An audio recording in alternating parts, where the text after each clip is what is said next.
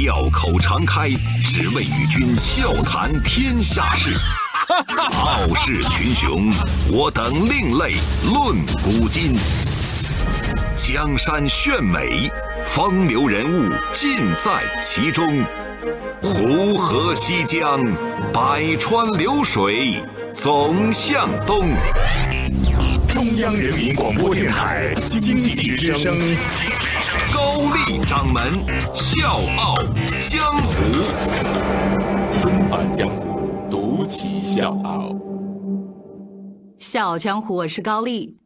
大年初四，我们都在吃饺子的时候，湾仔码头创始人、水饺皇后臧建和去世了。这条消息是隔了几天才被公布的。湾仔码头母公司通用磨坊二月十二号证实，有“水饺皇后”之誉的香港知名水饺品牌湾仔码头创办人臧建和逝世，享年七十三岁。湾仔码头集团表示，很难过的确认臧建和女士逝世的消息。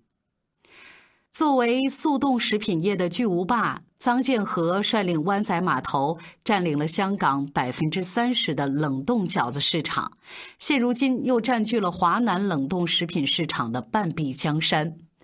回顾臧姑娘的传奇一生，任谁都会感叹一句：“那真的是逆天改命啊！”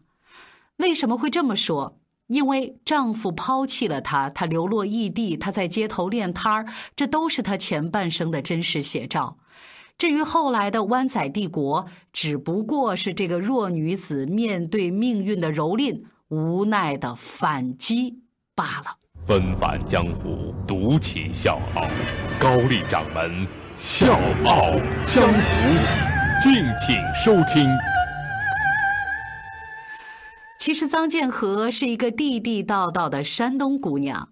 一九四五年，臧建和出生在山东五莲。后来迫于生计，他跟随母亲逃到了青岛，在这个地方生活到了三十二岁。臧建和一家都是农民，他的家境并不富裕。到了青岛以后，母亲是以缝裤脚为生，而臧建和呢是在当地的医院做护工，就是每天给病人擦拭身体、给病人换药，做这些工作。也就是在这个地方，她认识了一名圆滑的太极医生，和他组建了家庭。丈夫呢，家庭条件不错，臧建和就想着，我再也不用过那种居无定所的生活了。结婚之后，他们有了两个女儿，本来想着呢，可以过上那种幸福安稳的生活。可是臧建和怎么也没想到。在结婚第六年，她的生活就遭遇到了变故。当时呢，丈夫是要回泰国去，她就说：“等我先回去安顿好，过一段时间就来接你们，咱母子团聚。”结果这一去就杳无音讯，一直到三年以后才送来了一封书信。拿到书信，臧建和非常的兴奋，他马上就领着两个女儿踏上了去泰国的寻亲之路。可是谁能想到？她迎来的是另外一个噩耗，丈夫之前匆忙的赶回泰国，其实是因为他的父亲去世了，她需要回国继承家产。而回到泰国的这三年，她这丈夫呢没闲着，又娶了一个老婆，而且生了一个儿子。很多年以后，臧建和回忆起这段往事，他说：“我觉得最重要的不是说我先生娶了第二个太太，是我婆婆重男轻女。”那这种情况，我肯定要带着自己孩子走的，我不能让他们受委屈，我要好好培养他们，让他们读书成人。所以，一九七七年的深秋，臧建和流落到了香港街头，他一左一右，两只手牵着两个小女儿。那个时候，工作、家庭都没有了。他不知道该怎么办，面对着川流不息的人群和熙攘嘈杂的街道，他好迷茫，好无助，就像游魂一样不知所措。为了寻找栖身之处，臧建和跌跌撞撞，几经周折，最后呢，在铜锣湾旧电车厂附近的一个旧楼里面，找到了一个只有四平米的棺材房。这个棺材房是什么意思？就是只能睡进去一个人，就像棺材大小的这么一个房子。挣扎了这么多年，努力了这么多年，他又过上了颠沛流离的生活。可是要想活下去，要想生存，就必须有工作。那个时候他不懂粤语，更不懂什么英语，只能在酒店找一个杂工的工作。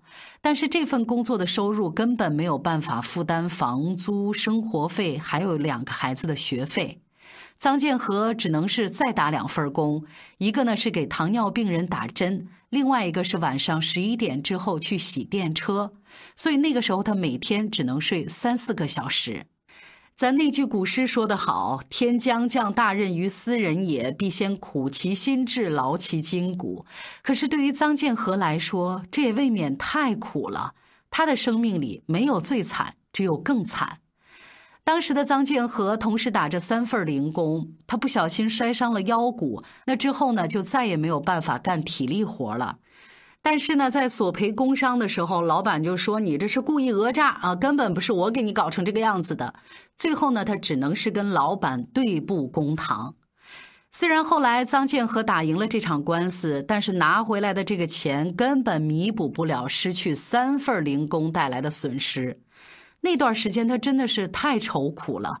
面对未来，他彻底丧失了信心。就是在这个时候，朋友无意间说的一句话，彻底改变了张建和的命运。周一到周五，早间五点，下午四点，欢迎收听高丽掌门《笑傲江湖》。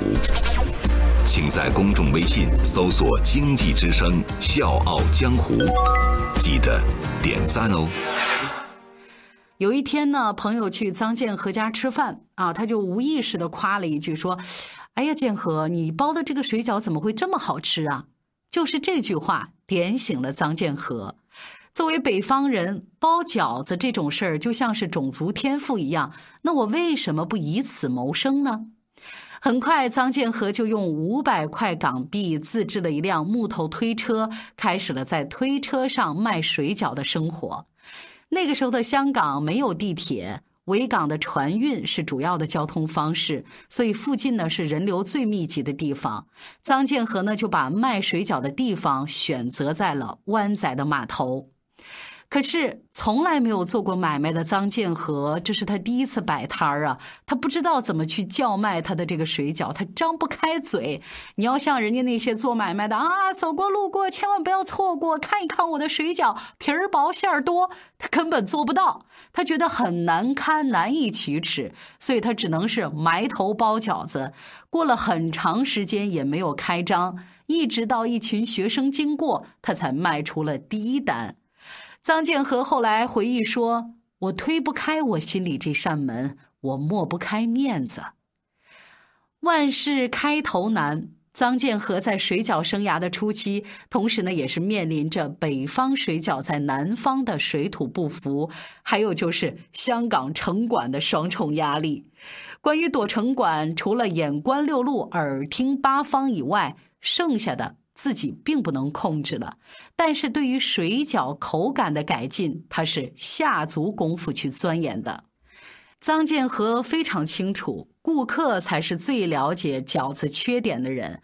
然后呢，他就培养了一个习惯，什么习惯呢？观察客人。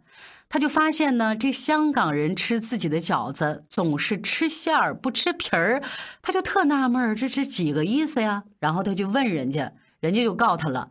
喂，你这个饺子皮厚的像棉被了，怎么下得了口了？是的，你的饺子皮儿太厚了，我吃不下去。这个对于臧建和来说是最宝贵的意见。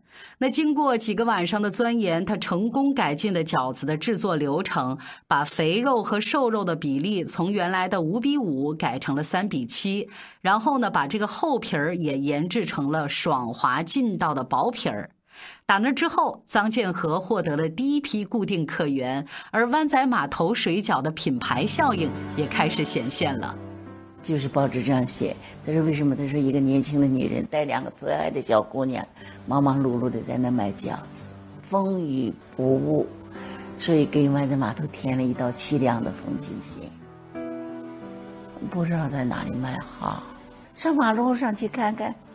不行，在街市上没有人吃饺子，然后呢，就看看哪里的小贩摆摊多，肯定那里有生意。结果走来走去，就看到湾仔码头怎么那么多小贩呢？一定有生意。这一想都没有想，就推车就就就就去了。这时候就几个小伙子，还有一个姑娘，就是我看他们那个时候就是一些个，好像是大学生，又好像高中生那种感觉。打完了球。年轻人好奇，咦，这一个女人带着两个小孩子团团转，满脸是汗，的卖什么的？就过来问我，你卖什么？我根本是听不懂广东话的，但是我知道人家询问是卖什么，所以我就是顺口告诉他说卖水饺。端给他们的时候。我那个时候心里充满了渴望，你们都是广东人，你们能不能接受我这个产品？这是我内心的一种呼唤，但是我又不敢说出来。可是，一样在我脸上的渴望，他们看得出来。谁说那青年轻人那么好？那个人咬了一口就哇，好好吃啊！我到现在觉得这一句话广东话最好听，也是我最会、最会的一句广东话。哇，好好吃啊！不过，当时依然是没有牌照小商贩的臧建和，他从来没想到能把水饺的生意做到全国乃至世界。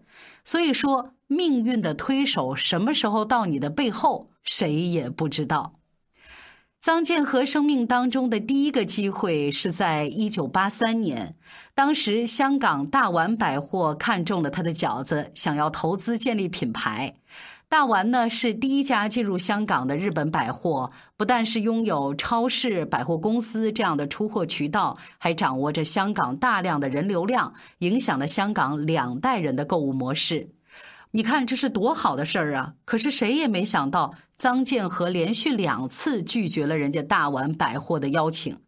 第一次呢，是因为日方想看他的工厂，而臧建和很诚实的告诉人家。我只是一个小商贩儿，我没有工厂，所以就拒绝了合作。但是人家的诚意呢，远比他想象的大。一看这情况，人家继续说：“我们愿意提供超市牌照和工厂，我们希望继续与你合作。”但是臧建和还是拒绝了。这次的理由非常纯粹，因为日方要求他生产水饺之后贴日方品牌售卖。臧建和就说。如果我自己做出来的品牌变成日本人的牌子，一旦我的技术被人家学去了，我的保障就完全丧失了。最终，双方是以保住湾仔码头北京水饺的牌子，然后呢是由日方提供牌照工厂，以这样的条件签下了二十年的合作条约。有了资本和渠道的帮助，臧建和和湾仔码头水饺就正式起航了。产品也从单一的速冻水饺变成了冷冻产品。随着大湾百货的推广，到了一九八三年，湾仔码头已经成为香港速冻食品的第一品牌。后来，湾仔码头逐渐走上了规模化、集团化的道路。一九九七年，随着香港回归，湾仔码头也和美国最大的冷冻食品生产商品时乐合资，而且凭借成熟的冷链技术，成功的打入了内地市场。湾仔码头持续使用“脏姑娘”这个独特形象进行宣传，向消费者传递像妈妈一样用心做美食这个品牌理念，而且引发了内地消费者的共鸣。我们正因为我们的对手们知道竞争的重要性，知道要照着我们的品质往上追，知道我们就是他们的榜样，所以他们树立的目标都照着我们来了。那我在这个位置上一定要领先，要跑头马的。不可能让他们追上，那就必须在不断的前进。只有居安思危的人才最知道品质是一个企业的生命。其实我觉得我就是这个品牌的和这个品牌是同时产生的一一种关系吧。那无形中说实在的，你问我，其实我从和美国合资那天起，我就告诉他，湾仔码头是我第三个女儿。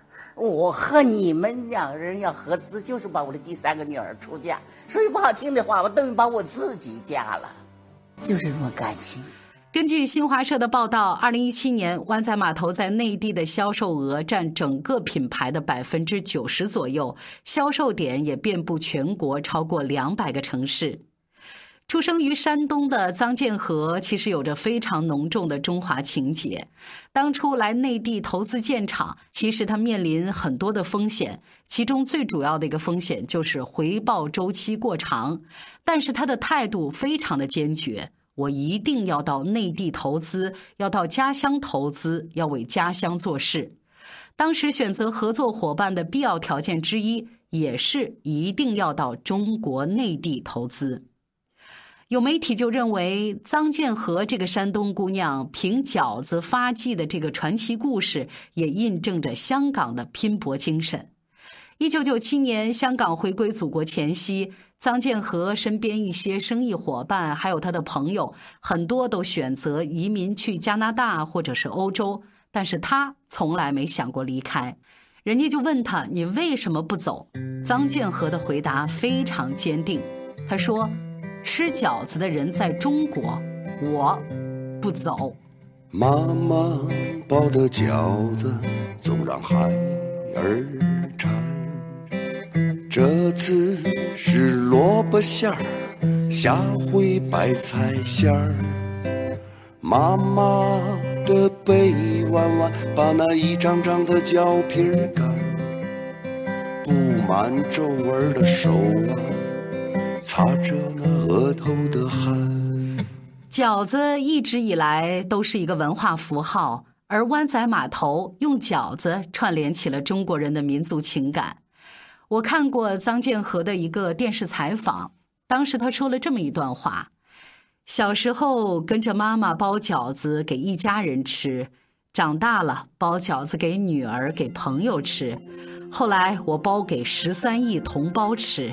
想到大家吃到我们的水饺，心里暖暖的，我就很有成就感。《笑傲江湖》想说，把忠厚上进立为墓志铭的臧建和，无愧为华人之光。